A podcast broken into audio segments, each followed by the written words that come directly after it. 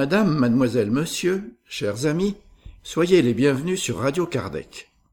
Cette nouvelle émission commencera avec Moment Spirit, en quête de Dieu. Nous vous proposerons ensuite l'intervention de Pierre Figueredo à la journée Kardec, réalisée à Tours le 25 mars 2017. Nous continuerons avec Ève et le chapitre 26 de nos solars, cette psychographie de Chico Xavier avec l'esprit André Louis, qui nous fait découvrir ce monde spirituel par sa propre expérience, et aujourd'hui nous écouterons Nouvelle perspective. Nous vous proposerons ensuite une causerie du Césac avec Régis Verhagen, Aide-toi, le ciel t'aidera. Puis ce sera le moment de la philosophie avec Delphine qui développera aujourd'hui réincarnation. Puis nous donnerons la parole à Jean-Pierre pour la partie qui concerne l'étude de la loi de société avec la nécessité du travail, puis la limite du travail et du repos.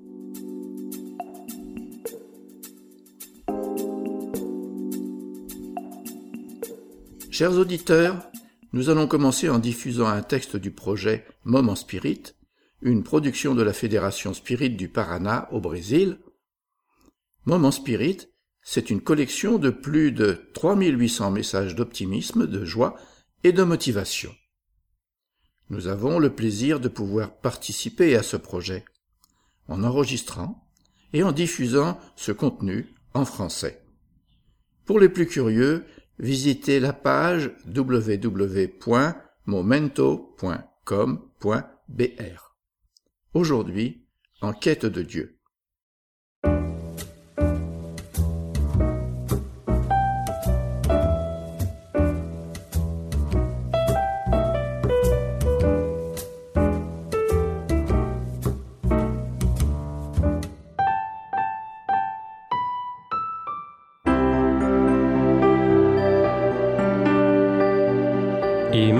À l'antenne, Moment Spirit, le programme qui amène le spiritisme dans votre demeure.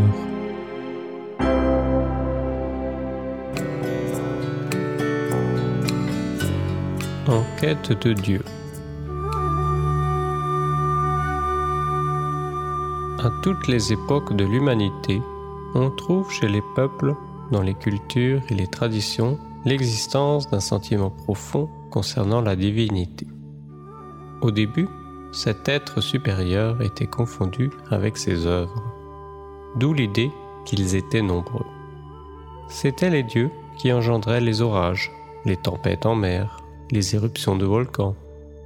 Ils étaient presque considérés comme des humains, dans leur apparence, leur passion, leurs désirs, leur aspiration. De par sa difficulté à dépasser sa pensée la notion de divinité en l'homme ne s'éloignait pas de ce qui était à la portée des sens. Ce fut sa maturité face à la vie qui lui permit d'arriver à l'entendement du monothéisme, d'un Dieu créateur de tous et de tous. Or, il persistait encore la conception d'un Dieu vindicatif, capable de donner des punitions, épiant la vie de chacun dans ses moindres détails, condamnant les uns et les autres selon son humeur. Comme s'il était constamment aux aguets, on croyait que Dieu était quelqu'un que l'on devait craindre, et qu'à tout moment, pour toute infraction commise, sa colère pouvait retomber sur l'humanité.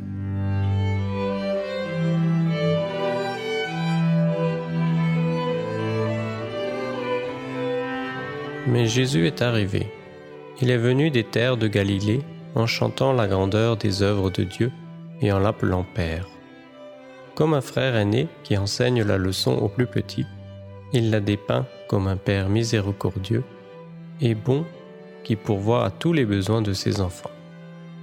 À partir de son message, l'homme a cessé de craindre Dieu.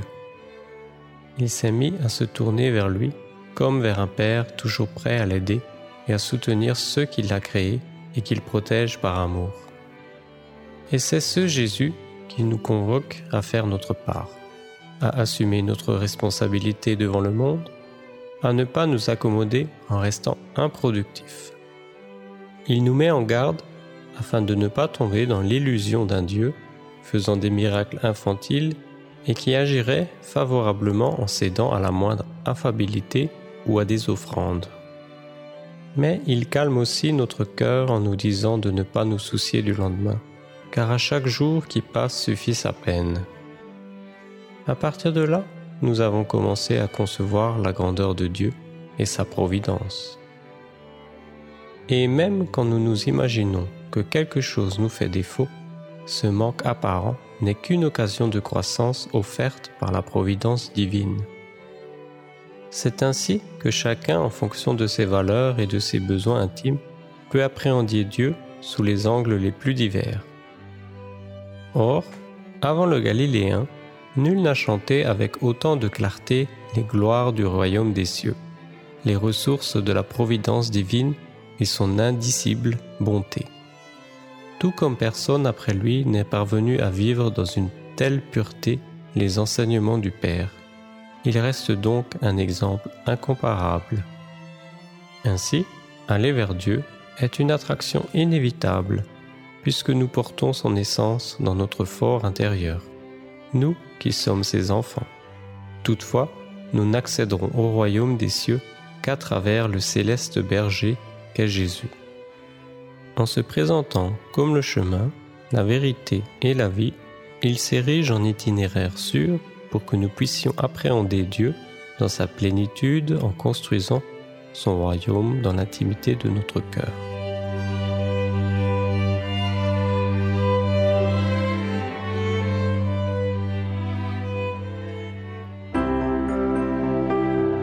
Ainsi se termine un autre épisode de Moment Spirit offert par livraria mundo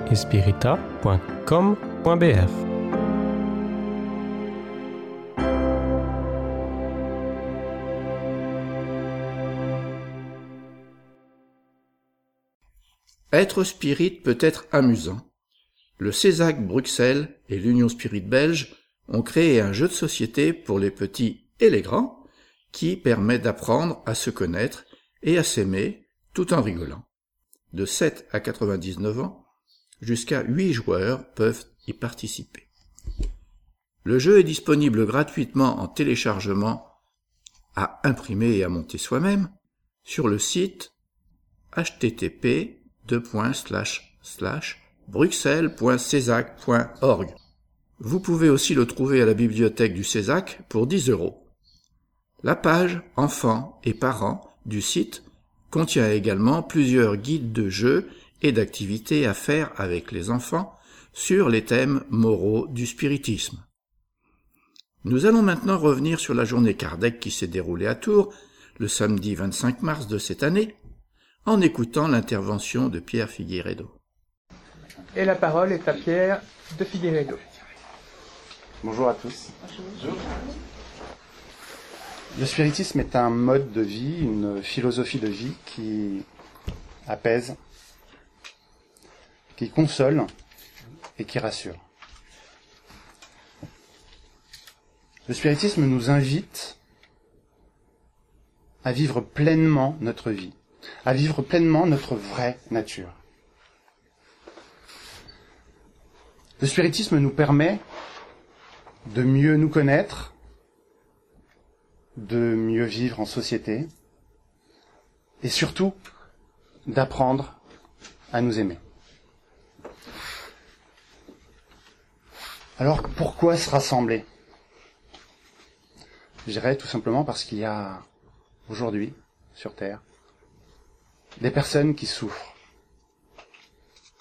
Des frères, des sœurs, des pères, des mères, des cousins, des cousines, des, oncles, des tantes, des amis, des voisins, des inconnus. Certaines de ces personnes ont perdu leur repère dans cette société égocentrique. D'autres sont en quête de sens. Nous devons savoir que nous sommes tous venus ici sur Terre avant tout pour notre propre progression. Parce que le fort doit aider le faible, celui qui a déjà emprunté le chemin doit le faire découvrir à l'autre. En bref, je comprends, j'apprends, je partage. Je comprends, c'est la tête, c'est l'intellect. Je sais, ah oui, c'est simple, c'est logique, chacun a sa logique. J'apprends, ce sont les mains, j'agis, je mets en pratique, j'expérimente, je donne, je reçois, j'aide, j'assiste. Et puis, le partage, c'est le cœur qui s'exprime. C'est lorsque j'ai réussi à apprendre, mais réellement apprendre, c'est-à-dire euh,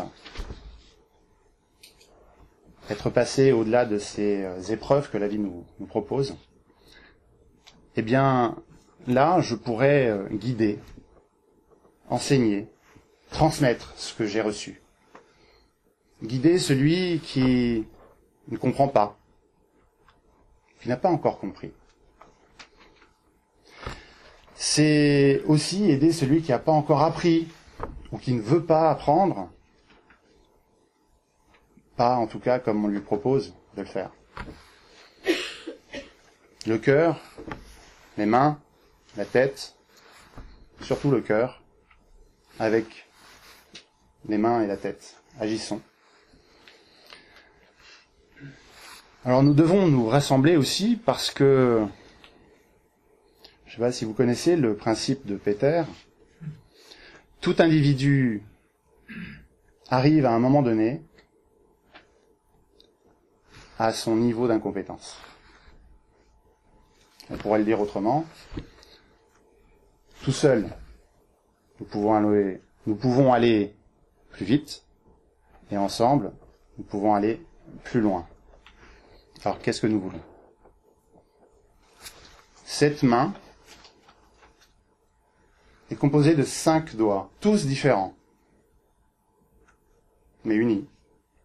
Unis, et cette union permet l'action, de donner, de recevoir, de faire, de soutenir, d'encourager, d'aider, d'inviter. Notre corps est composé d'organes, tous distincts, tous différents, tous avec une fonction bien dédiée, bien déterminée.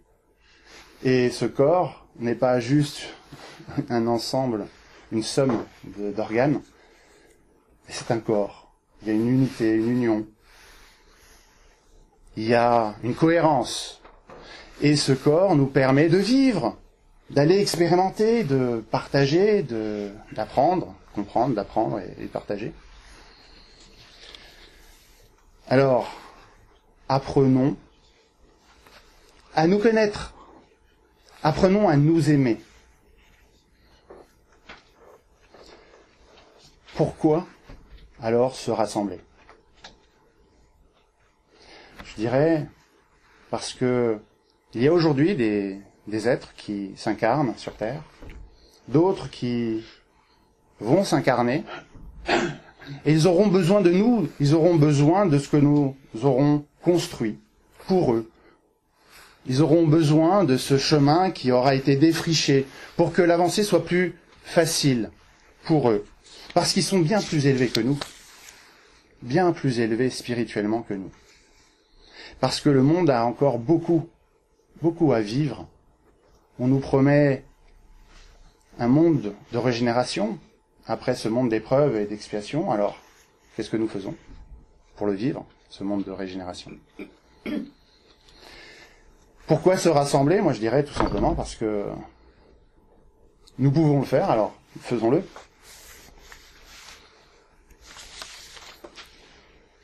L'union ne se décrète pas, elle se vit. Nous apprenons à vivre en allant à la rencontre de l'autre, à la rencontre de soi-même à travers l'autre. Par contre, il y a un élément indispensable. À cela, c'est la bonne volonté. Sans ça, c'est un peu plus difficile. Aujourd'hui, on s'est rassemblés dans cette salle. c'est vrai. Ici, il y a une somme d'individus. Nous sommes un groupe. Mais ça ne fait pas une équipe. La somme des organes ne fait pas un corps. Les doigts pris séparément ne font pas une main. Vous aurez compris. Le groupe, c'est une somme d'individus. Ils ont tous leurs particularités, leurs spécificités, leurs compétences, leur volonté propre, leur détermination. Mais le groupe n'est pas une équipe. Une équipe, c'est des individus qui savent exactement ce qui doit être fait et qui le font, qui se soucient de chacun, qui pensent à tout le reste de l'équipe, tous les membres. Chacun pense à l'autre, chacun se soutient, chacun est dans cette dynamique. Pour une image simple, c'est nous sommes tous sur le même bateau et nous allons traverser cet océan. Nous allons connaître des tempêtes et quand la tempête arrivera, chacun saura quoi faire parce que chacun sera à son poste. Et nous arriverons tous à bon port. Alors un rassemblement, oui, c'est bien. L'union, c'est mieux. Et pour qu'il y ait union dans un groupe, avant que ce groupe devienne une équipe, il faut une cohésion d'équipe. Et alors, il y a quatre points essentiels, quatre éléments essentiels dans la construction, parce que ça se construit, la cohésion.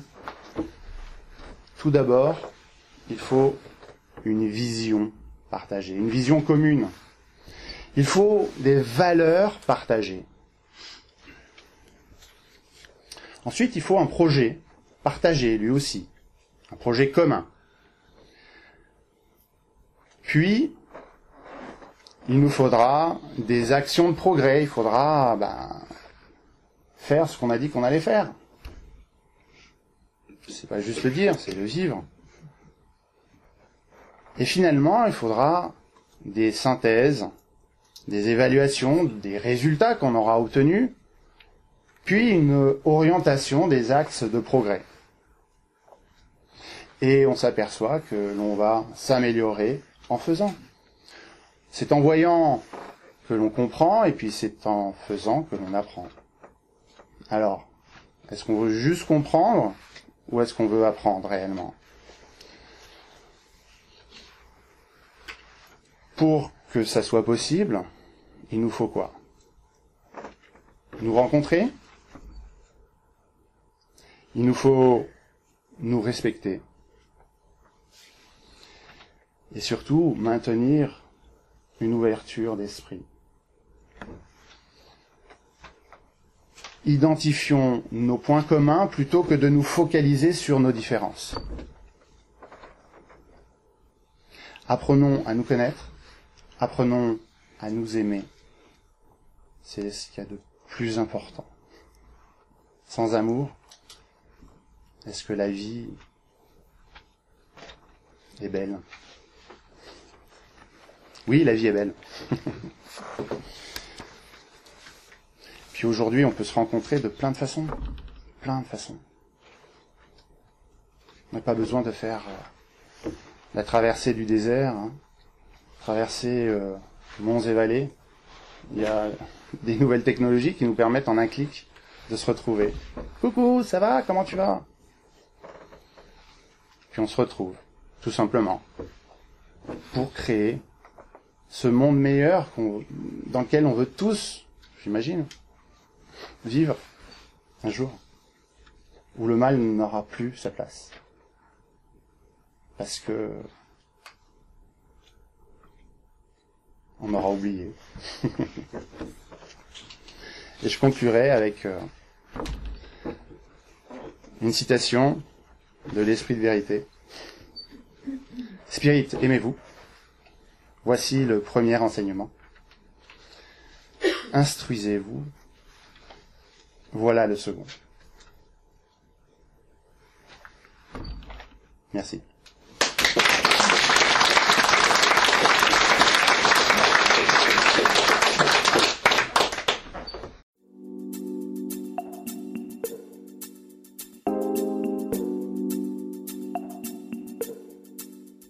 Nous allons maintenant retrouver Ève qui aborde Nouvelle perspective.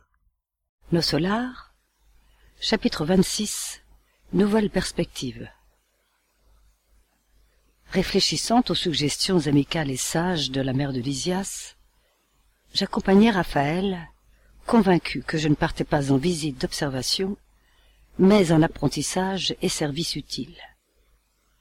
En chemin, jusqu'au lieu où le ministre Genesio m'attendait, je notais, surpris, les magnifiques aspects de cette nouvelle région.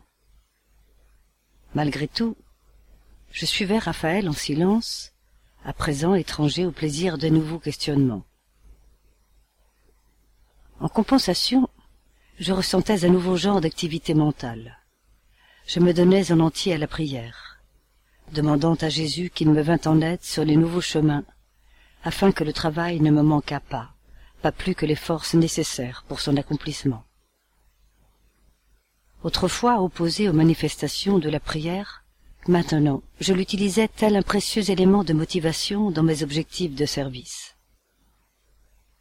De temps à autre, Raphaël me lançait un regard curieux, comme s'il ne s'était pas attendu à une telle attitude de ma part. L'aérobus nous laissa face à un édifice spacieux. Nous descendîmes, silencieux. Quelques brèves minutes plus tard, je me trouvai face au respectable Genesio, un vieillard sympathique, dont le visage révélait cependant une singulière énergie. Raphaël me présenta fraternellement. Ah, oui, dit le généreux ministre. Il s'agit de notre frère André. Pour vous servir, répondis-je. J'ai été informé de votre venue par Laura. Sentez-vous à votre aise. Pendant ce temps, mon compagnon s'approcha respectueusement et prit congé, me serrant ensuite dans ses bras. Raphaël était attendu avec urgence dans le secteur des tâches qui lui incombaient. Fixant sur moi des yeux lucides, Genesio dit Clarencio m'a parlé de vous avec intérêt. Nous recevons de manière habituelle des personnes du ministère de l'aide en raison des observations qui, la plupart du temps, abondent dans les stages de service. Comprenant la subtile allusion, je répondis. C'est mon plus grand désir. Je suis allé jusqu'à supplier les forces divines afin qu'elles aident mon esprit fragile, permettant que ma présence dans ce ministère soit converti en une période d'apprentissage. Mes paroles semblaient avoir ému Genesio, et profitant des inspirations qui m'incitaient à l'humilité, je demandai les larmes aux yeux. Monsieur le ministre, je comprends à présent que mon passage par le ministère de l'aide a été le fruit de la miséricordieuse grâce du Très-Haut, en raison peut-être de l'intercession constante de ma dévouée et sainte mère mais je remarque que je ne fais que recevoir des bienfaits sans rien produire d'utile. Je suis convaincu que ma place est ici, dans les activités régénératrices. Je vous serais reconnaissant si l'obtention de mon droit de visite était transformée en possibilité de service. Je comprends aujourd'hui, plus que jamais, la nécessité de régénérer mes propres valeurs. J'ai perdu beaucoup de temps dans la vanité inutile, j'ai fait d'énormes gaspillages d'énergie dans l'adoration ridicule de ma personne. Satisfait, il reconnut au fond de mon cœur la sincérité vive. Quand j'avais recouru au ministre Clarencio, je n'étais pas encore suffisamment conscient de ce que je demandais. Je voulais du travail, mais peut-être ne désirais-je pas servir. Je ne comprenais pas la valeur du temps pas plus que je ne voyais les bénédictions sanctifiantes de l'opportunité. Il s'agissait au fond du désir de continuer à être ce que j'avais été jusqu'alors, le médecin orgueilleux et respecté, aveugle dans les prétentions déplacées de l'égoïsme, dans lequel j'avais vécu, enfermé dans mes propres opinions. Maintenant, toutefois, face à ce que j'avais vu et entendu, comprenant la responsabilité de chaque fils de Dieu dans l'œuvre infinie de la création, je laissais sortir de mes lèvres ce que j'avais de meilleur. J'étais enfin sincère. Le type de travail ne me préoccupait pas. Je cherchais le sublime contenu de l'esprit de service.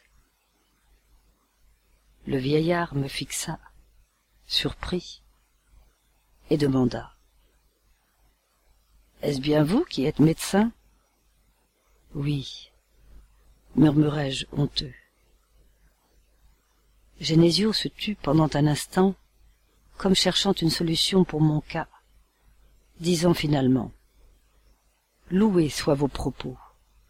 À mon tour, je demande au Seigneur qu'il vous conserve dans cette digne posture. Et semblant vouloir éveiller ma motivation et allumer en mon esprit de nouvelles espérances, il ajouta Quand le disciple est préparé, le Père envoie l'instructeur. Il en va de même en ce qui concerne le travail. Quand le serviteur se trouve prêt, le service apparaît. Vous avez reçu d'immenses recours de la Providence. Vous êtes bien disposé à la collaboration. Comprenez la responsabilité. Acceptez le devoir. Une telle attitude est hautement favorable à la concrétisation de vos désirs.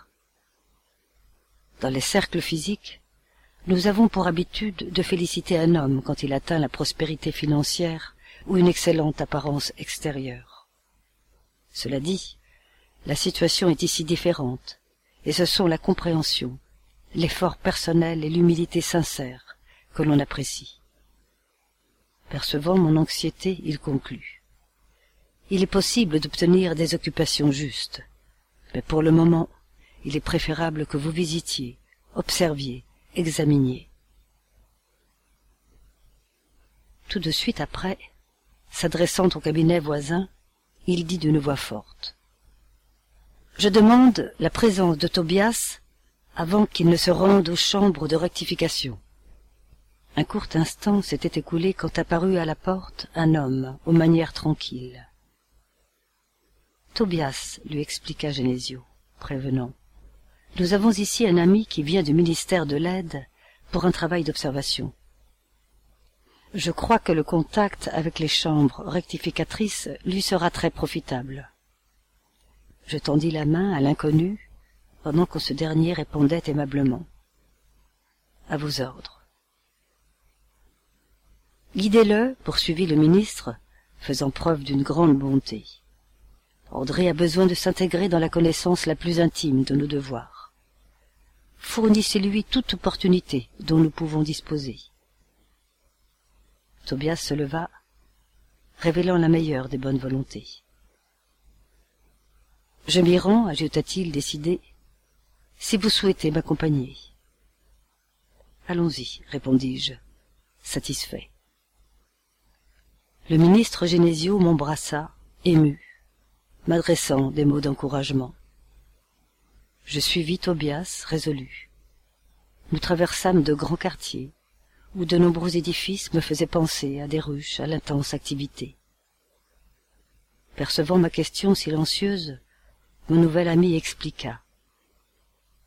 Nous avons ici les grandes fabriques de nos solars, la préparation de jus, de tissus et d'objets manufacturés de manière générale donne du travail à plus de cent mille personnes qui se régénèrent et s'illuminent en même temps.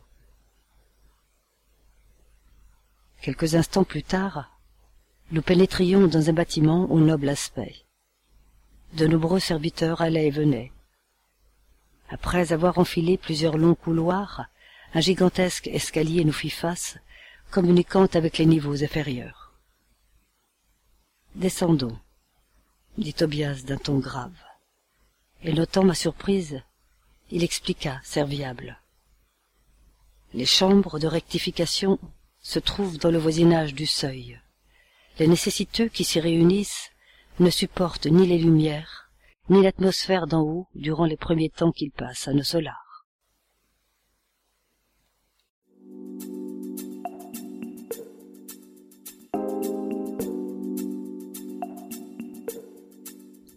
Nous vous proposons maintenant une causerie du Césac avec Régis Verhagen. Aide-toi, le ciel t'aidera. Je vais commencer par vous raconter l'histoire d'un homme qui était perdu au milieu du désert.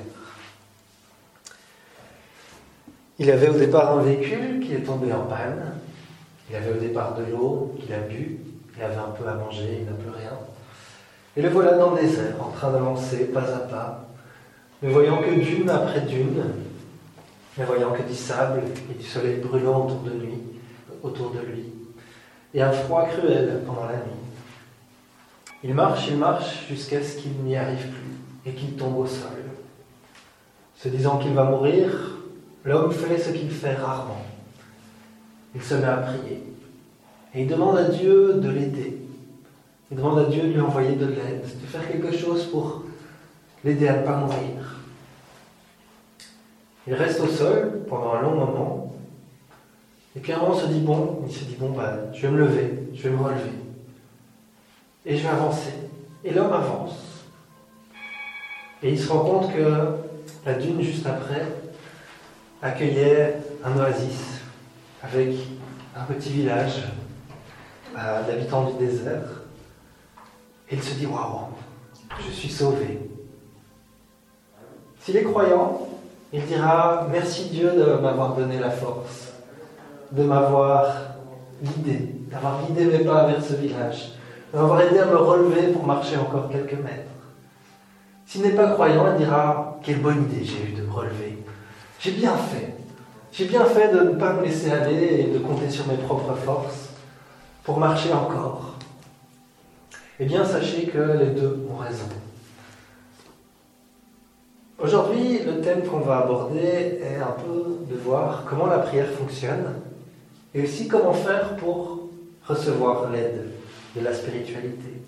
Et la réponse à cette question se résume vraiment en une phrase très simple. Demande et tu obtiendras. Frappe et on trouvera. Aide-toi et le ciel t'aidera. Alors il faut un peu essayer de comprendre comment ça fonctionne de l'autre côté. De l'autre côté, il y a beaucoup de monde. La spiritualité évalue plus ou moins la population spirituelle à trois fois celle de la Terre. Donc, si on prend la population actuelle, qui est de à peu près 7 milliards d'habitants, on multiplie par 3, ça nous donne le nombre de personnes qu'il y a de l'autre côté. Il y a des personnes dans toutes les conditions, mais il y a énormément de travailleurs du bien. Donc, c'est des gens qui ont envie de faire le bien, qui voient beaucoup d'intérêt à aider leurs prochains, et on leur donne différentes tâches. Alors il y a toutes sortes de tâches. Il y a celle d'aider les gens qui viennent de désincarner, d'aller aider ceux qui souffrent particulièrement dans des régions très difficiles de l'autre côté. et parmi ces tâches, il y a vraiment un département très important. Dans le livre euh, d'André Luis Nossola, il parle même de ministère. Donc ici sur Terre, on a toute une série de ministères. On a les ministres euh, de la Défense qui s'occupent des forces qui défendent euh, les pays. On a les ministres de l'Agriculture et de l'Alimentation qui s'occupent de, tous ces aspects-là, ministre de la Santé, etc. donc ce sont les grands piliers de notre société qui fait que chacun est une personne très importante et beaucoup de personnel pour s'occuper de leur organisation. Et bien de l'autre côté, c'est la même chose. Il y a des départements importants. Et parmi ceux-ci, il y a un département de la prière. C'est-à-dire qu'il y a des millions, probablement plus, de travailleurs qui travaillent dans le département de la prière. Alors on pourrait se dire, tiens, qu'est-ce qu'ils font? C'est bizarre, tiens.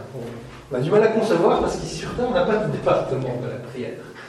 Mais en fait, ce sont des personnes qui sont chargées de recevoir les prières, de les transmettre à qui a besoin de les recevoir, et surtout de répondre à ces prières, de faire ce qui leur est demandé.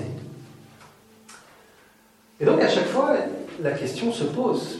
Une personne demande, mais est-ce qu'elle va recevoir? Si on prenait par exemple le nombre de personnes qui ont demandé de gagner au loto, on aurait un très gros problème sur Terre. Parce qu'il y a tellement de personnes qui auraient demandé de gagner au loto, qu'il y aurait plein de gens extrêmement riches, et que la moindre des petites choses augmenterait immensément de prix. Et donc, les deux, trois pauvre gars qui n'aurait pas demandé de gagner le loto, il n'aurait pas 16 000 euros pour se payer un bout de pain. C'est la manière dont l'économie fonctionne euh, sur cette planète. Et donc la spiritualité, qui est quand même un peu plus intelligente, elle se dit bon, on ne peut pas donner le loto à tous ceux qui l'ont demandé. En plus, ils savent bien, et ça va être un peu le thème d'aujourd'hui, que la plupart d'entre nous, si on reçoit de l'argent comme ça, ça nous ferait beaucoup de mal. On perdrait plein de choses. Moi, j'avais bien joué à un petit jeu qui permettait de gagner pas énormément d'argent, mais de gagner de l'argent régulièrement. Je me disais, ah, ça c'est cool, comme ça je serai à l'abri euh, du besoin, tout ça, machin. Et, un jour, il y a mon ange gardien qui m'a dit un peu sévèrement comme ça, et si tu gagnais? Je là, ah, ah. Et je réfléchissais, je me dis, donc je continuerai à travailler, et mais au moindre problème, je dirais, je m'en fous, j'ai pas besoin de travailler. Etc. Puis j'ai réfléchi, et même si mes chances étaient quasi nulles de gagner, j'ai arrêté de jouer parce que si je gagnais, ça n'aurait pas été une bonne idée. Dieu est vraiment comme un père. Dans le texte, euh, pour préparer ça, il dit Qui est l'homme d'entre vous qui donne une pierre à son fils lorsqu'il lui demande du pain Ou qui lui donnerait, euh, ou s'il demande un poisson, lui donnerait-il un serpent? Si donc, étant méchant comme vous êtes, vous donnez de bonnes choses à vos enfants, à combien plus forte raison votre Père qui est dans les cieux donnerait les vrais biens à ceux qui les demandent? Donc si on voit Dieu de la manière dont Jésus l'a présenté comme un Père, il va toujours nous donner ce qu'on a besoin. Il va toujours nous donner ce qu'on demande. Mais il ne va jamais nous donner ce qui va nous faire du mal. Ou alors dans le seul but de nous aider à apprendre une leçon. Tous ceux qui ont des enfants, qui en ont eu, euh, ou qui ont des neveux, etc., ils savent que les enfants demandent beaucoup de choses. Parfois beaucoup trop. Parfois des choses qui euh, ne leur font pas de bien. Mes parents, ils ont une expérience, ils avaient l'habitude, puisque quand on travaille les jouets, les trucs comme ça, pour un adulte, c'est pas des choses si chères. Donc on recevait beaucoup de cadeaux pour les fêtes, les Saint-Nicolas, les machins comme ça. Et un jour, j'étais très petit, hein, mais le jour où j'ai reçu tous mes cadeaux, je les ai tous cassés. Le même jour. Je ne sais pas pourquoi, ni rien. J'étais trop petit, mais j'ai tout cassé. Et mes parents se sont dit, tiens, est-ce qu'on n'exagère pas un peu? Est-ce qu'il ne serait pas mieux de donner beaucoup moins de cadeaux pour leur donner un peu la valeur des choses? Et après cet événement, je ne sais pas si euh, mes frères ne le savaient pas, heureusement, sinon ils auraient beaucoup voulu, recevait beaucoup moins. Euh, de cadeaux? Et ça nous a permis de les valoriser beaucoup plus. Ben, Dieu est comme ça. Il ne nous donne pas tout ce qu'on a envie. C'est pas parce que l'enfant a envie de manger 3 tonnes de chocolat qu'il pourra. C'est pas parce que l'enfant a envie de rester jusqu'à 2 heures devant la télé que ses parents le laisseront faire. Eh bien, c'est la même chose. Mais Dieu en plus, réfléchissons un peu à ce qu'il nous a donné, déjà, de base. Nous avons tous deux mains, nous avons tous deux jambes, nous avons tous un cerveau extrêmement développé pour euh, la famille euh, d'êtres vivants à laquelle nous appartenons. Il y a un proverbe qui dit Donne à un homme un poisson et il mangera un jour. Apprends-lui à pêcher et il mangera tous les jours. Ben, Dieu fonctionne exactement de cette manière. Il nous a donné un cerveau. Je vais vous raconter encore un petit conte. Moi, j'aime raconter euh, pas mal d'histoires. Imaginez un peu tout le chemin qu'on a parcouru pour avoir, dans des pays un peu froids comme le nôtre, du chauffage en hiver.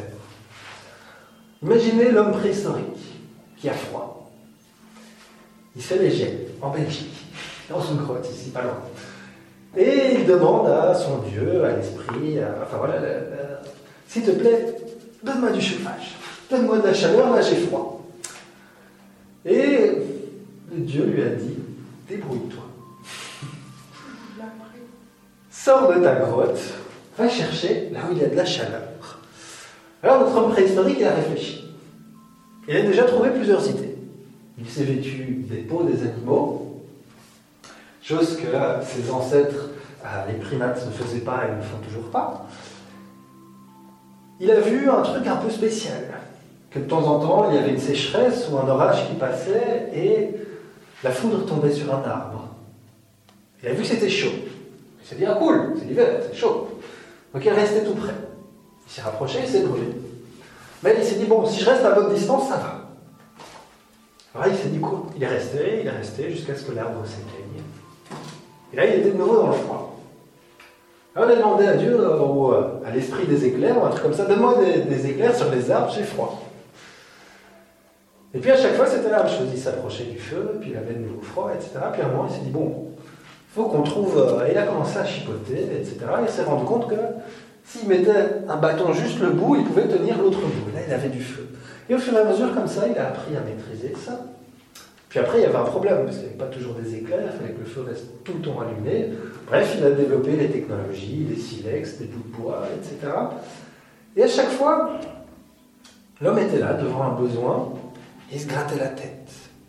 Et il y avait un petit esprit à côté de lui qui lui disait Tiens, essaie un peu de mettre un bâton dans le feu. Puisque tu remarques que quand il n'y a plus de bâton, le feu s'éteint. Ah, s'il met un bâton. Ah, Il met un bâton. Il voit qu'il y a une partie du bâton qui n'est pas en feu, donc on peut le prendre, etc. etc. On va l'inspirer. Des siècles plus tard, quelqu'un s'est rendu compte Tiens, il y a un feu ici, il y a un mur à côté, le mur est chaud. Il va de l'autre côté, il se rend compte Le mur est chaud de l'autre côté. Il se dit Ah, il y a peut-être un coup à jouer. Et donc les Romains se mirent à construire des maisons avec des murs creux, et en dessous de la maison, ils mettaient un feu. Ce qui permettait à la chaleur d'être dans toute la pièce, sans qu'il y ait de feu à l'intérieur de la maison. C'était un immense progrès technologique. Et puis la spiritualité continue à inspirer ces hommes et ces femmes qui ont continué à faire évoluer le chauffage en se disant Tiens, tu vois la casserole remplie d'eau, elle est chaude, elle reste chaude. Si tu mettais de l'eau dans toute la maison, dans les tuyaux, on pourrait chauffer la maison.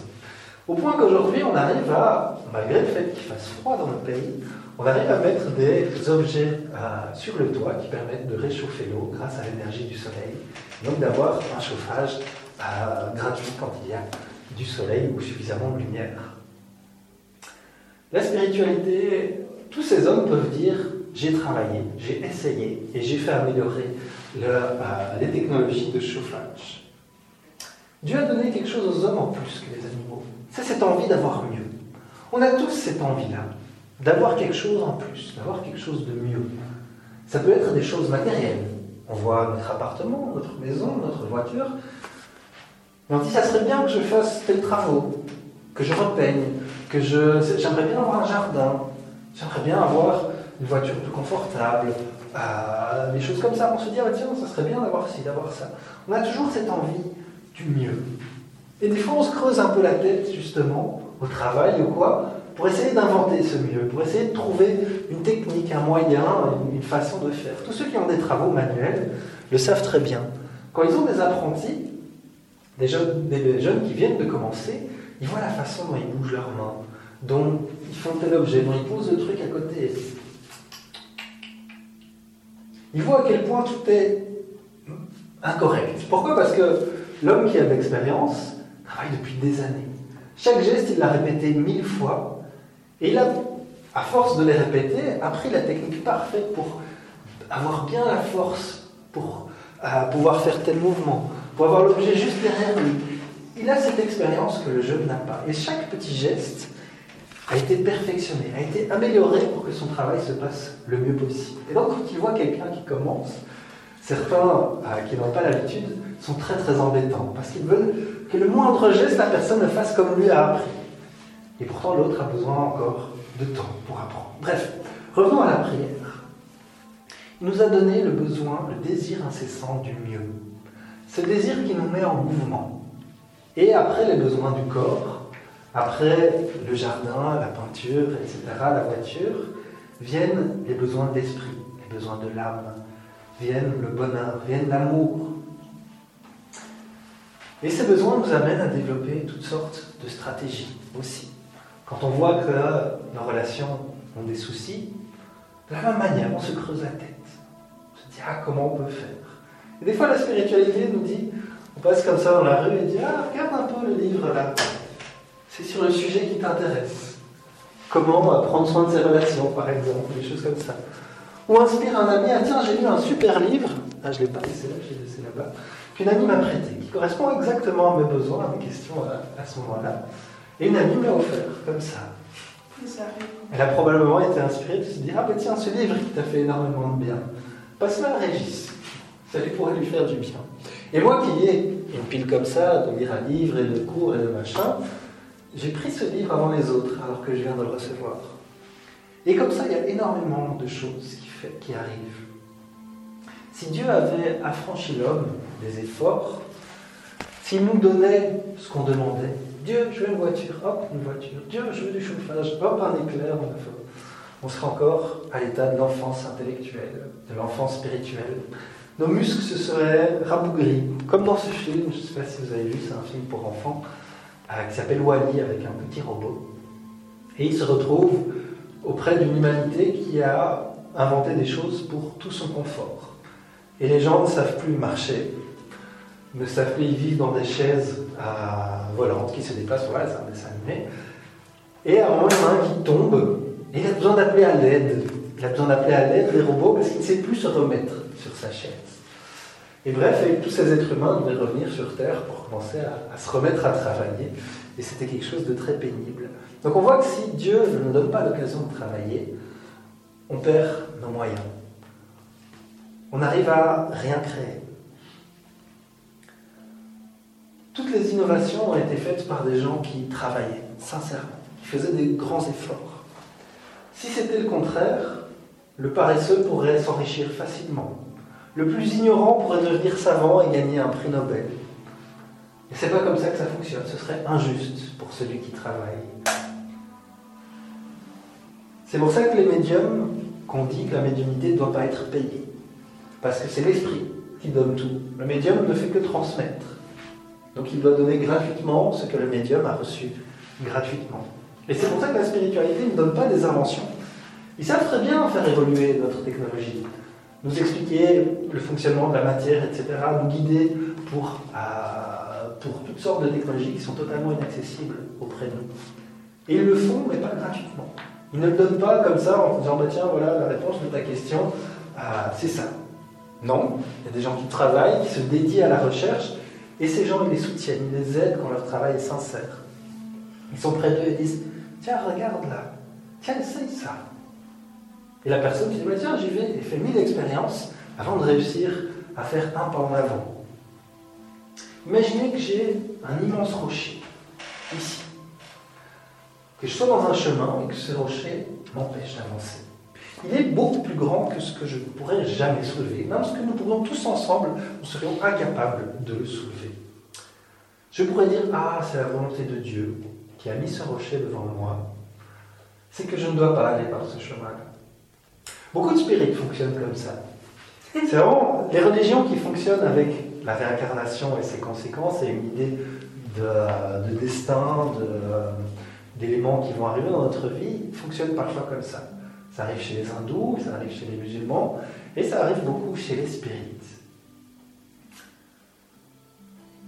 La spiritualité, ou dans les autres religions, Dieu, les anges, peu importe, ne vont pas soulever ce caillou par magie pour le déplacer de mon chemin. Ils l'ont mis sur mon chemin parce qu'ils disaient, bah, tiens, ça lui fera du bien d'apprendre à déplacer un caillou de 50 tonnes. Ils me donneront des inspirations si j'arrive à les écouter. Mais ils diront, tiens, essaye de casser le caillou. Tu prends un marteau, un truc, tu casses pierre par pierre, et hop, comme ça, en quelques jours, tu as résolu le truc. Essaye avec des poulies, des piliers, des machins comme ça, bref. Travaille. Et tu enlèveras ce caillou de ton chemin. Et tu auras appris à enlever des pierres de 50 tonnes de devant toi. Utilise ton intelligence, utilise ta force, utilise les personnes qui sont autour de toi. Travaille et tu mériteras le résultat. Il existe une forme de prédestination. Il existe des événements qui vont nous arriver, mais dans 99% des cas, c'est comme cette pierre. Tu dois aller tout droit, il y a une pierre, elle est là pour que tu apprennes à enlever les pierres, pour que tu apprennes à changer, pour que tu ne passes plus par là. On sera toujours aidé, mais ça dépend de nous. Dans cette phrase demande et tu obtiendras, frappe et on t'ouvrira. Aide-toi et le ciel t'aidera, ça dit deux choses. La première, c'est demande. Prie. N'hésite pas. Comme je dis, il y a des milliers de personnes dont c'est le travail, qui le font avec immensément de joie, de répondre aux prières. Pour chaque chose qu'on demande, il y aura une réponse. Ça ne sera jamais la réponse magique. Le truc qui va faire Seigneur, aide-moi à trouver un travail. Hop, mon téléphone il sonne. Allô, tu veux travailler? Non, ça ne sera jamais ça. Ça sera parfois même des choses très dures. Même arrivé pendant longtemps de chercher un travail, mais je cherchais lentement. Et j'avais vu un, emploi qui correspondait à mes capacités, mais je connaissais la boîte. Je savais que c'était, assez tendu. Et un jour, j'ai eu un très gros problème. Les personnes, ah, c'était lié avec le travail ici du centre, j'étais parti représenter le centre, il y a eu un contrôle du chômage, et je devais demander une autorisation pour faire ce travail bénévole. Bref, voilà, il me demandait 3000 euros, chose que j'étais incapable de payer. Et dans toute cette malententure, on me dit, oh non, mais ils sont méchants et tout ça. Et en fait, j'ai postulé à cet endroit que je ne voulais pas trop aller. et j'y ai travaillé pendant plusieurs années. Ça m'a fait énormément de bien et j'ai pu le faire à énormément de bien. Et finalement, cette histoire, bah, ça s'est arrangé, machin, etc. Donc, ce mal, cette souffrance, cet immense caillou qui me tombait sur la tête, c'était simplement parce que j'ai demandé un travail. On m'a donné ce travail. Je ah non, non, non. Et ils ont dit, ah ben on va encore t'aider puisque tu as demandé. Donc la première chose, c'est demande. Et tu recevras toujours quelque chose. Demande sincèrement, humblement. Et tu recevras. La deuxième, c'est travail.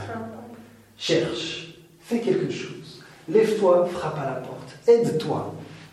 N'attends pas que les choses tombent du ciel. Si vous vous souvenez un peu, la dernière causerie que, j'avais faite, c'était sur le bonheur, pour ceux qui étaient là. Et j'avais dit, tiens, posons-nous une simple question. Qu'est-ce que je fais, qu'est-ce que j'ai fait pour être heureux? Et c'est la même chose. Quand on demande, quand on prie, on pourrait dire, tiens, qu'est-ce que j'ai fait pour... Qu'est-ce que j'ai fait pour qui ferait que j'aurais ça? Qu'est-ce que je fais pour avoir ça? Si la réponse à cette question est rien, eh bien la spiritualité ne pourra que nous aider dans ce rien. C'est-à-dire qu'elle ne pourra pas faire grand-chose. Si la réponse est je fais ça, je fais ça, je fais ça, on donne toutes ces opportunités-là à la spiritualité pour nous guider, pour mettre telle personne sur nos chemins, pour nous apporter cette aide. C'est vraiment à nous de faire les pas et ils nous soutiendront, ils nous donneront la force, nous donneront l'espoir même dans les pires moments. Si on reste là à attendre que les choses arrivent, ils laisseront les choses s'empirer pour nous apprendre que ça ne fonctionne pas comme ça. Donc simplement les deux idées principales. Demandez et travaillez et faites et vous recevrez. Je vous remercie pour votre attention. Le trait d'union francophone. Le bulletin du mouvement spirit francophone vous informe sur les activités proposées en francophonie, comme le congrès de médecine et spiritualité, qui aura lieu cette année à Bruxelles, et aussi dans le monde avec le Conseil Spirit International. Il est proposé gratuitement et peut vous être envoyé par Internet, sous réserve que vous fassiez parvenir votre demande et votre adresse mail à info.lmsf.org. C'est le moment de la philosophie avec Delphine, qui développera réincarnation. Nous vous proposons maintenant une réflexion philosophique tirée du journal d'études psychologiques créé par Sonia Teodoro da Silva et traduit par Sophie Justin. Réincarnation.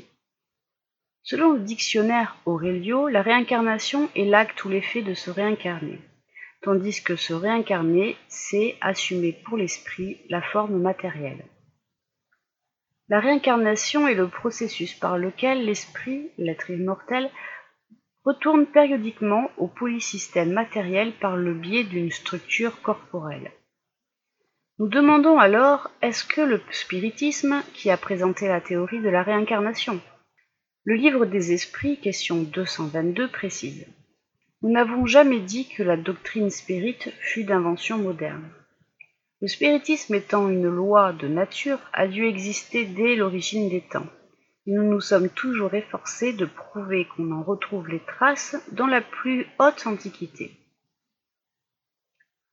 La pluralité des existences physiques explique les inégalités apparentes, les différents problèmes psychologiques existants dans l'humanité, résultant du libre arbitre de chaque être qui élabore son propre destin à travers le temps. Parce qu'il hérite de lui-même, l'être psychologique et émotionnel comprend que l'immortalité de l'âme lui est offerte pour la consolation et l'espoir de tous, prouvant le caractère transitoire des expériences. Chaque réincarnation est une invitation de la vie à renouveler, actualiser et transformer la vie intérieure à travers les différentes expériences libératrices que les créatures attirent dans le cadre du programme de rééducation qui encourage à cultiver l'amour de soi étendu au prochain car c'est une loi universelle. En développant le psychisme harmoniquement, il construit l'équilibre spirituel, psychologique, émotionnel et physique. Signé Evanise M. Swirtz, psychothérapeute. Interface spirituelle de l'autisme.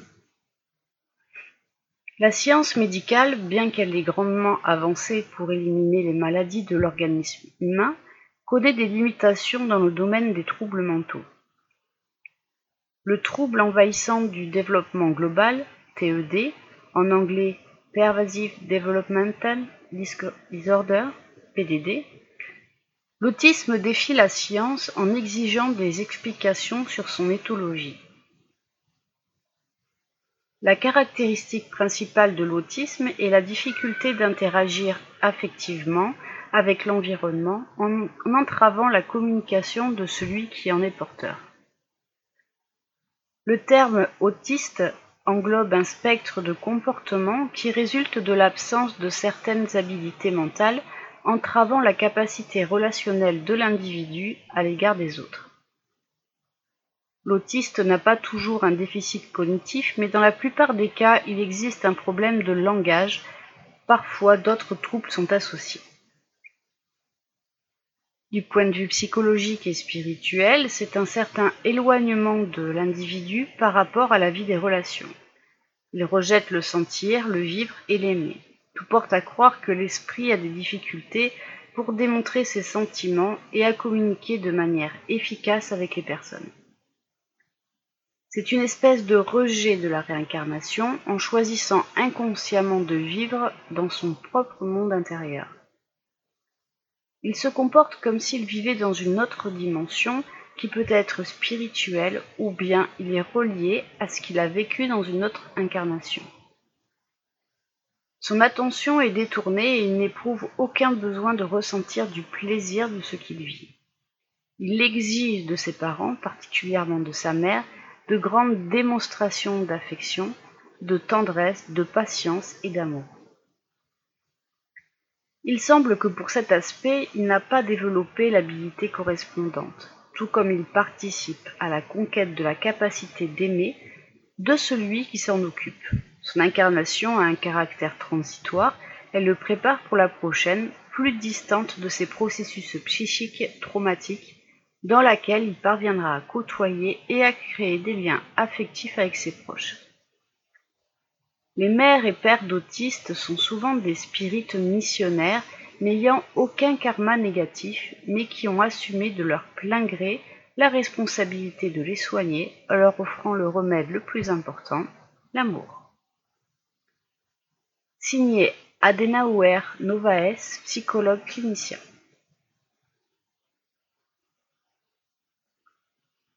Processus thérapeutique de l'autisme et la vie continue. L'une après l'autre, chaque incarnation est comme une station de préparation pour la prochaine.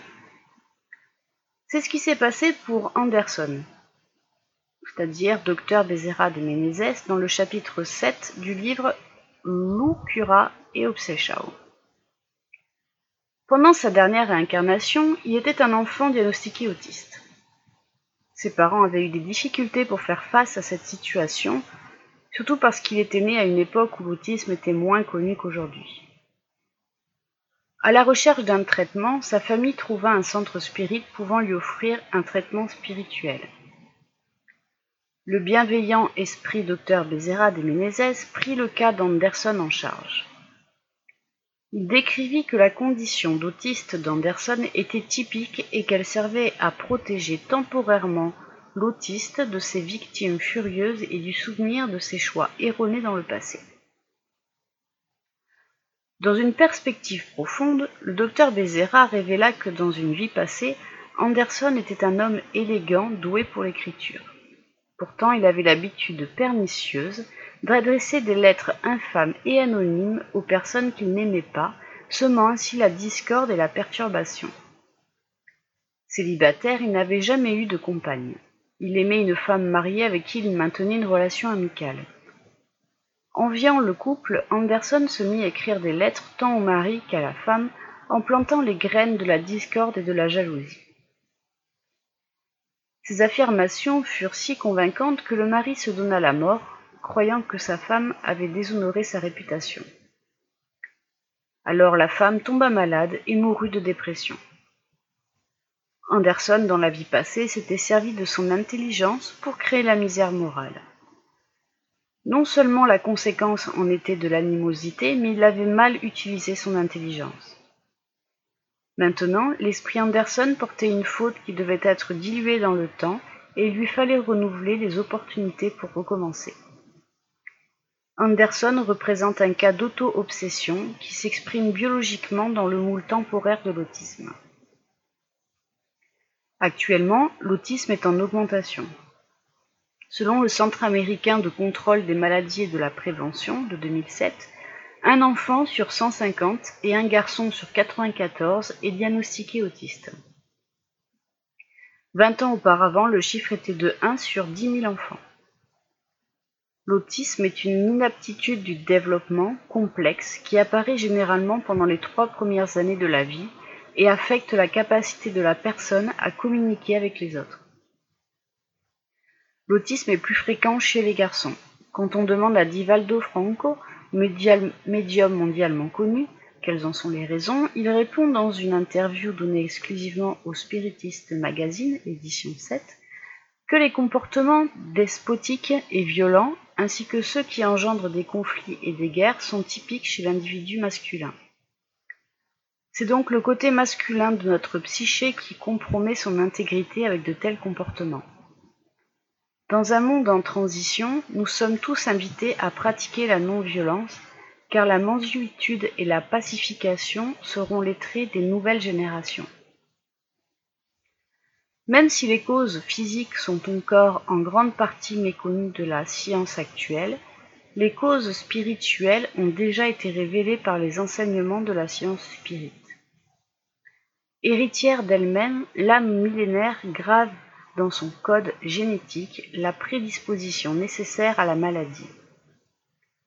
Comme nous l'explique le docteur André Louis dans le livre Évolution dans deux mondes, chaque prédisposition morbide est activée par une erreur grave que nous commettons qui produit des mémoires perturbatrices dans notre pensée et dans notre corps spirituel, le périsprit. Créant un nodule de perturbation dans le périsprit, l'esprit millénaire doit se réincarner pour rééquilibrer et transformer son centre de perturbation vibratoire. Il n'y a pas de victime dans l'univers puisque nous sommes ses co-créateurs. Comme il lui faut un rajustement éducatif, l'autiste a besoin de l'aide de ses parents et éducateurs pour transformer sa faute intérieure qui active l'auto-obsession. Auto-obsession est l'influence négative et persistance qu'un individu exerce sur lui-même, et grimper les trois marches de la transformation morale, regret, expiation, réparation, un véritable périple et inévitable vers l'ascension intérieure. La thérapie spirite alliée aux techniques modernes du traitement contribueront au changement du panorama mental de l'humanité, dit le docteur Bezerra. Tel fut le cas qui est remarquable de Raphaël, un enfant autiste au Brésil, qui reçut un traitement de la médecine traditionnelle et un traitement complémentaire à l'hôpital psychiatrique où une thérapie spirite était appliquée. Grâce au pass qu'il reçut, Raphaël récupéra son énergie vitale. Six mois plus tard, quand les médiums passistes spirites réalignèrent les centres vitaux de Raphaël, il était plus équilibré et sa qualité de vie s'était améliorée. Une autre technique appliquée à ce cas fut la thérapie de la désobsession, lors de laquelle ses ennemis du passé reçurent des conseils et modifièrent leurs sentiments concernant une vengeance. Comme il lui faut de l'affection, l'âme immortelle de l'enfant autiste a besoin d'un dialogue affectueux pour stimuler sa capacité à se pardonner tout en appelant l'individu à la réalité présente. Les parents doivent donc pratiquer le dialogue affectueux d'esprit à esprit, comme le proposa le médium reconnu et humanitaire Euripides Barçanufo. Les parents, et particulièrement la mère, doivent parler à l'enfant autiste en appelant l'esprit à la réalité de son corps. Descartes Chico Ravière à propos des cas d'autisme. Selon la perspective de l'immortalité, l'autisme devient une opportunité véritable de se rééquilibrer et nous prépare au beau futur qui est devant nous. Signé Vanessa Anceloni, neuropsychologue. Végimont le 18e symposium, organisé par l'Union Spirit belge pour la francophonie, aura lieu du samedi 20 mai au dimanche 21 mai 2017 au château de Végimont, chaussée de Végimont à Soumagne. Cette année, ce symposium sera centré sur l'éducation enfantine et les 160 ans du livre des esprits. Comme chaque année, des activités seront organisées pour les enfants, pendant que les adultes participeront aux différents exposés. Il est plus que temps de réserver la date du week-end du 20 mai 2017 dans votre agenda et de vous inscrire sur www.spirit.bi. Les inscriptions sont prises en compte dès réception du paiement et ne donnent lieu à aucun remboursement. Pour indication, la pension du samedi au dimanche, pension complète, est de 64 euros. Inscrivez-vous le plus tôt possible en précisant le nombre de places nécessaires. Maintenant, nous allons retrouver Jean-Pierre pour la partie qui concerne l'étude de la loi de société avec la nécessité du travail, puis la limite du travail et du repos. Bien, chers auditeurs, au cours de la dernière émission, nous avions abordé la loi de société, que nous allons terminer ici en parlant de la nécessité du travail, puis de la limite du travail et du repos. Première partie Nécessité du travail. Le travail est une loi de la nature par laquelle l'homme forge son propre progrès, en développant les possibilités du milieu où il se situe en élargissant les ressources de préservation de la vie au moyen de ses besoins immédiats dans la communauté sociale où il vit. Depuis les nécessités vitales de manger et de boire, de se protéger des excès climatiques, jusqu'à la garantie et la préservation de l'espèce par la reproduction, l'homme se voit soumis à la loi du travail. Ainsi, le travail s'impose à l'être humain comme une nécessité parce que c'est un moyen de perfectionner son intelligence. Sans le travail, l'homme resterait dans l'enfance de l'intelligence. C'est pourquoi il ne doit sa nourriture, sa sécurité et son bien-être qu'à son travail et à son activité. À celui qui est trop faible de corps, Dieu a donné l'intelligence pour y suppléer, mais c'est toujours un travail. Le travail, entendu comme une loi de la nature, est l'une des plus grandes bénédictions de Dieu dans le temps. Par ses réalisations pour le bien, le triste se réconforte, l'ignorant apprend, le malade se rétablit, le criminel se régénère. C'est le guide dans la découverte de nos possibilités divines, dans le processus évolutif du perfectionnement universel. Par le travail, l'homme édifie sa propre maison, crée des valeurs pour l'ascension sublime. Les esprits guides nous expliquent que le travail de l'homme a un double but, la conservation du corps et le développement de la pensée qui est aussi un besoin, et qui l'élève au-dessus de lui-même. Le travail, en théorie, étant un processus d'évolution, se compose de trois aspects principaux matériel, spirituel, moral. par le travail matériel proprement dit.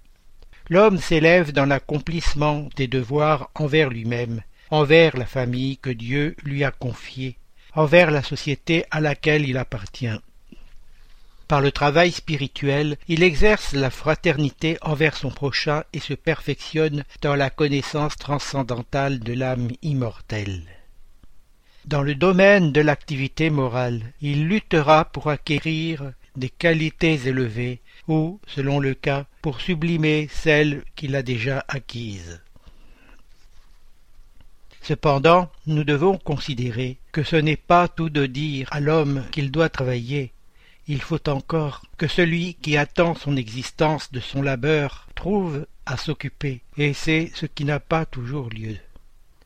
Quand la suspension du travail se généralise, elle prend les proportions d'un fléau comme la disette. En réfléchissant à ce sujet, nous comprenons que les conflits sociaux représentent l'une des principales causes de souffrance du monde contemporain. En vérité, il est bien reconnu que la plupart des misères de la vie ont leur source dans l'égoïsme des hommes, dès lors que chacun pense à soi avant de penser aux autres et veut sa propre satisfaction avant tout. Chacun cherche naturellement à se procurer cette satisfaction à tout prix, et sacrifie sans scrupule les intérêts d'autrui, depuis les plus petites choses jusqu'aux plus grandes, dans l'ordre moral comme dans l'ordre matériel. De là tous les antagonismes sociaux, toutes les luttes, tous les conflits et toutes les misères, parce que chacun veut évincer son voisin. Les conflits sociaux non résolus ou incorrectement gérés peuvent entraîner une situation de pauvreté généralisée, avec toutes ses conséquences calamiteuses. Les spirites savent que les inégalités sociales sur la planète sont liées à deux points fondamentaux, la manifestation de la loi de cause à effet et la vision matérialiste de la vie. Dans le premier cas, la pauvreté et la richesse doivent être considérées comme un instrument d'amélioration spirituelle, car la pauvreté est pour les uns l'épreuve de la patience et de la résignation. La richesse est pour les autres l'épreuve de la charité et de l'abnégation.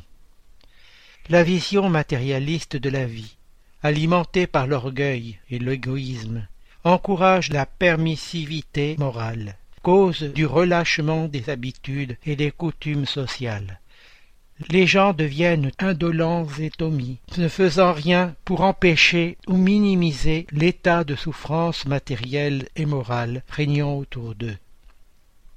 Les inégalités humaines occasionnent des conséquences économiques et sociales, généralement issues de la mauvaise distribution des ressources, permettant qu'une minorité humaine vive dans l'abondance et qu'une majorité souffre les rigueurs de la pauvreté et de la misère. Une société basée sur ces fondements est marquée par les contrastes sociaux qui encouragent le chômage, la violence et la misère. La science économique cherche le remède dans l'équilibre entre la production et la consommation. Mais cet équilibre, à supposer qu'il soit possible, aura toujours des intermittences, et pendant ces intervalles le travailleur n'en doit pas moins vivre. Il est un élément qu'on n'a pas assez fait entrer dans la balance, et sans lequel la science économique n'est qu'une théorie. C'est l'éducation non pas l'éducation intellectuelle, mais l'éducation morale. Non pas encore l'éducation morale par les livres, mais celle qui consiste dans l'art de former les caractères, celle qui donne des habitudes, car l'éducation est l'ensemble des habitudes acquises. Quand on songe à la masse d'individus jetés chaque jour dans le torrent de la population, sans principe, sans frein et livrés à leurs propres instincts, doit-on s'étonner des conséquences désastreuses qui en résultent? Quand cet art sera connu, compris et pratiqué, l'homme apportera dans le monde des habitudes d'ordre et de prévoyance pour lui-même et les siens, de respect pour ce qui est respectable, habitudes qui lui permettront de traverser moins péniblement les mauvais jours inévitables. Le désordre et l'imprévoyance sont deux plaies qu'une éducation bien entendue peut seule guérir. Là est le point de départ, l'élément réel du bien-être. le gage de la sécurité de tous. Les hommes ne peuvent être heureux que s'ils ne vivent en paix, c'est-à-dire s'ils ne sont animés d'un sentiment de bienveillance, d'indulgence et de condescendance réciproque. En un mot, tant l'égalité sans la fraternité conduit au même résultat, car l'égalité veut la liberté. Sous prétexte d'égalité, le petit abaisse le grand pour se substituer à lui et devient tyran à son tour. Ce n'est qu'un déplacement de despotisme. Deuxième partie Limite du travail et du repos. Le travail étant une loi naturelle, le repos est la conquête résultante dont bénéficie l'homme pour reprendre des forces et continuer son rythme de productivité. Le repos lui revient comme le prix de son effort, ainsi que l'indispensable subsistance pour ses vieux jours, lorsque diminue le pouvoir créatif, les forces et l'agilité pour l'accomplissement des tâches liées à la subsistance. Ainsi, la limite du travail est la limite des forces. Du reste, Dieu laisse l'homme libre. Le travail étant une source d'équilibre physique et moral, cela explique qu'il doit être exercé aussi longtemps que nous sommes valides. Dans ce domaine, il faut chercher l'équilibre en évitant tant que possible les comportements extrêmes, ni nous livrer à l'oisiveté dégradante, fille de la paresse, ni nous imposer un rythme de travail excessif qui rend malade. La nature exige l'emploi de nos énergies, et ceux qui prennent leur retraite, éprouvant encore une pleine jouissance de leurs forces physiques et mentales, tombent vite dans l'ennui, deviennent inquiets, hargneux ou hypochondriaques. Certains essaient d'effacer le vide de leur temps en voyageant, d'autres en divertissement, mais presque tous se lassent d'une chose et de l'autre et se livrent souvent à l'alcoolisme, au jeu et à d'autres vices qui leur ravagent complètement dans la santé que la paix intérieure. Des psychiatres et psychanalystes compétents affirment, en connaissance de cause, que tous les êtres humains ont besoin de trouver une activité à réaliser, car personne ne peut être heureux sans se sentir utile ou nécessaire aux autres. D'un autre côté, les exigences et la concurrence existant dans le monde moderne contribuent pour qu'un nombre significatif de personnes adoptent des comportements compulsifs concernant le travail. Ce sont des personnes qualifiées de workaholics, mot anglais qui désigne les personnes compulsives au travail. Elles travaillent excessivement, vivent et respirent le travail vingt-quatre heures par jour. En partageant le temps entre le travail et les loisirs, l'action et la distraction, les possibilités de l'existence de l'homme s'amplifient, et il jouit alors du résultat du progrès sur sa santé, par les manifestations artistiques culturelles du plaisir, disposant ainsi du temps pour les activités qu'ils chercheront à s'écraser les uns les autres. La charité et la fraternité résument toutes les conditions et tous les devoirs sociaux mais elle suppose l'abnégation. Or, l'abnégation est incompatible avec l'égoïsme et l'orgueil, donc avec ces vices, point de véritable fraternité. Partant, point d'égalité ni de liberté, parce que l'égoïste et l'orgueilleux veulent tout pour eux. Ce seront toujours là des vers rongeurs de toutes les institutions progressives, Tant qu'ils régneront, les services sociaux les plus généreux, les plus sagement combinés, crouleront sous leur coup. Il est beau, sans doute, de proclamer le règne de la fraternité, mais à quoi bon s'il existe une cause destructive? C'est bâtir sur un terrain malsain. Dans un tel pays, si l'on veut que les hommes se portent bien, il ne suffit pas d'y envoyer des médecins, car ils mourront comme les autres. Il faut détruire les causes d'insalubrité. Si vous voulez qu'ils vivent en frères sur la terre, il ne suffit pas de leur donner des leçons de morale, il faut détruire les causes d'antagonisme, il faut attaquer le principe du mal, l'orgueil et l'égoïsme. Le spiritisme nous présente une solution pour le problème de la misère sociale, exprimée dans les paroles suivantes d'Alan Kardec. Liberté, égalité, fraternité. Ces trois mots sont à eux seuls le programme de tout un ordre social qui réaliserait le progrès le plus absolu de l'humanité, si les principes qu'ils représentent pouvaient recevoir leur entière application. La fraternité, dans la rigoureuse acception du mot, résume tous les devoirs des hommes à l'égard les uns des autres. Il signifie dévouement, abnégation, tolérance, bienveillance, indulgence. C'est la charité évangélique par excellence et l'application de la maxime agit envers les autres comme nous voudrions que les autres agissent envers nous. La contrepartie est l'égoïsme. Considérée au point de vue de son importance pour la réalisation du bonheur social, la fraternité est en première ligne. C'est la base. Sans elle, il ne saurait exister ni égalité, ni liberté sérieuse. L'égalité découle de la fraternité, et la liberté est la conséquence des deux autres. En effet, supposons une société d'hommes assez désintéressés, bons et bienveillants pour vivre entre eux fraternellement. Chez un peuple de frères, l'égalité sera la conséquence de leurs sentiments, de leur manière d'agir, et s'établira par la force des choses. Mais quel est l'ennemi de l'égalité? C'est l'orgueil, l'orgueil qui partout veut primer et dominer. La liberté est fille de la fraternité et de l'égalité. Les hommes vivant en frères avec des droits égaux, animés d'un sentiment de bienveillance réciproque, pratiqueront entre eux la justice, ne chercheront point à se faire du tort, et n'auront par conséquent rien à craindre les uns des autres.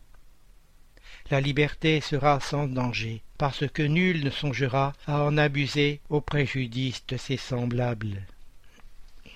Ces trois principes sont solidaires les uns des autres et se servent mutuellement d'appui. Sans leur réunion, l'édifice social ne saurait être complet. La fraternité pratiquée dans sa pureté ne peut l'être seule, car sans l'égalité, car sans l'égalité et la liberté, il n'y a pas de véritable fraternité. La liberté sans la fraternité, c'est la bride mise sur le cou de toutes les mauvaises passions qui n'ont plus de frein. Avec la fraternité, l'homme ne fait aucun mauvais usage de sa liberté. C'est l'ordre. Sans la fraternité, il en use pour donner cours à toutes ses turpitudes. C'est l'anarchie, la licence. C'est pour cela que les nations les plus libres sont forcées d'apporter des restrictions à la liberté spirituelle, tout aussi précieuse, voire indispensable pour sa paix intérieure. Par le travail rémunéré, l'homme modifie son milieu, transforme son habitat, crée des conditions de confort. Par le travail abnégation, par lequel il ne perçoit et n'échange aucune rémunération, l'homme se modifie lui-même, s'élevant dans le sens moral et spirituel. La limite du travail et du repos est observée aussi dans le plan spirituel. André Louise fait d'innombrables références à ce thème dans son œuvre. Dans notre demeure, par exemple, il nous informe. En réalité, ici, la loi du repos est rigoureusement respectée, afin que certains travailleurs ne soient pas surchargés par rapport à d'autres. Mais la loi du travail est également rigoureusement appliquée. Dans le livre Les Messagers, il y a un récit du bienfaiteur, à Nicée, sur une répartition spécifique de tâches entre les collaborateurs. À l'atelier, nous revigorons ce qui est indispensable au travail. Nous recevons des suppléments d'énergie en nous nourrissant convenablement pour poursuivre notre effort. Mais convenons que, pour beaucoup d'entre nous, la nuit a représenté une série d'activités épuisantes et longues. Nous avons besoin d'un peu de repos. Si nous souhaitons suivre mentalement la liberté des plans supérieurs, il faut que notre volonté adopte spontanément le travail comme aliment de chaque jour. Dans le passé, nous l'avions considéré comme une attitude servile de ceux qui tombaient sous les signes de l'injure. L'école, les arts, les vertus domestiques, l'industrie et le labour de la terre étant relégués aux mains d'esclaves, les bras supposés libres étant réservés à l'inertie dorée. Le travail esclave, encore présent dans beaucoup de nations, y compris au Brésil, a été une pratique courante dans le passé. Dans la période agricole, la production exigeait une main-d'œuvre permanente non rémunérée. Longtemps après la période de la révolution industrielle, le travailleur était rémunéré, mais en contrepartie, il subissait le poids d'une charge de travail inhumaine, avec très peu de temps destiné au repos. Dans ce sens, le spiritisme explique que nous devons être très vigilants, car il n'est pas correct d'abuser de l'autorité en imposant aux subalternes un travail excessif. Selon les esprits guides, celui qui procède ainsi commet une des plus mauvaises actions. Tout homme qui a le pouvoir de commander est responsable de l'excès de travail qu'il impose à ses inférieurs, car il transgresse la loi de Dieu.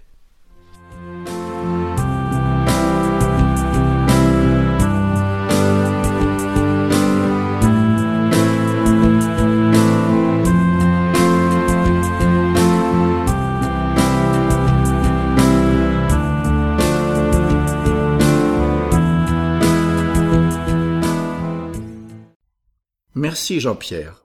Chers auditeurs, l'émission se termine.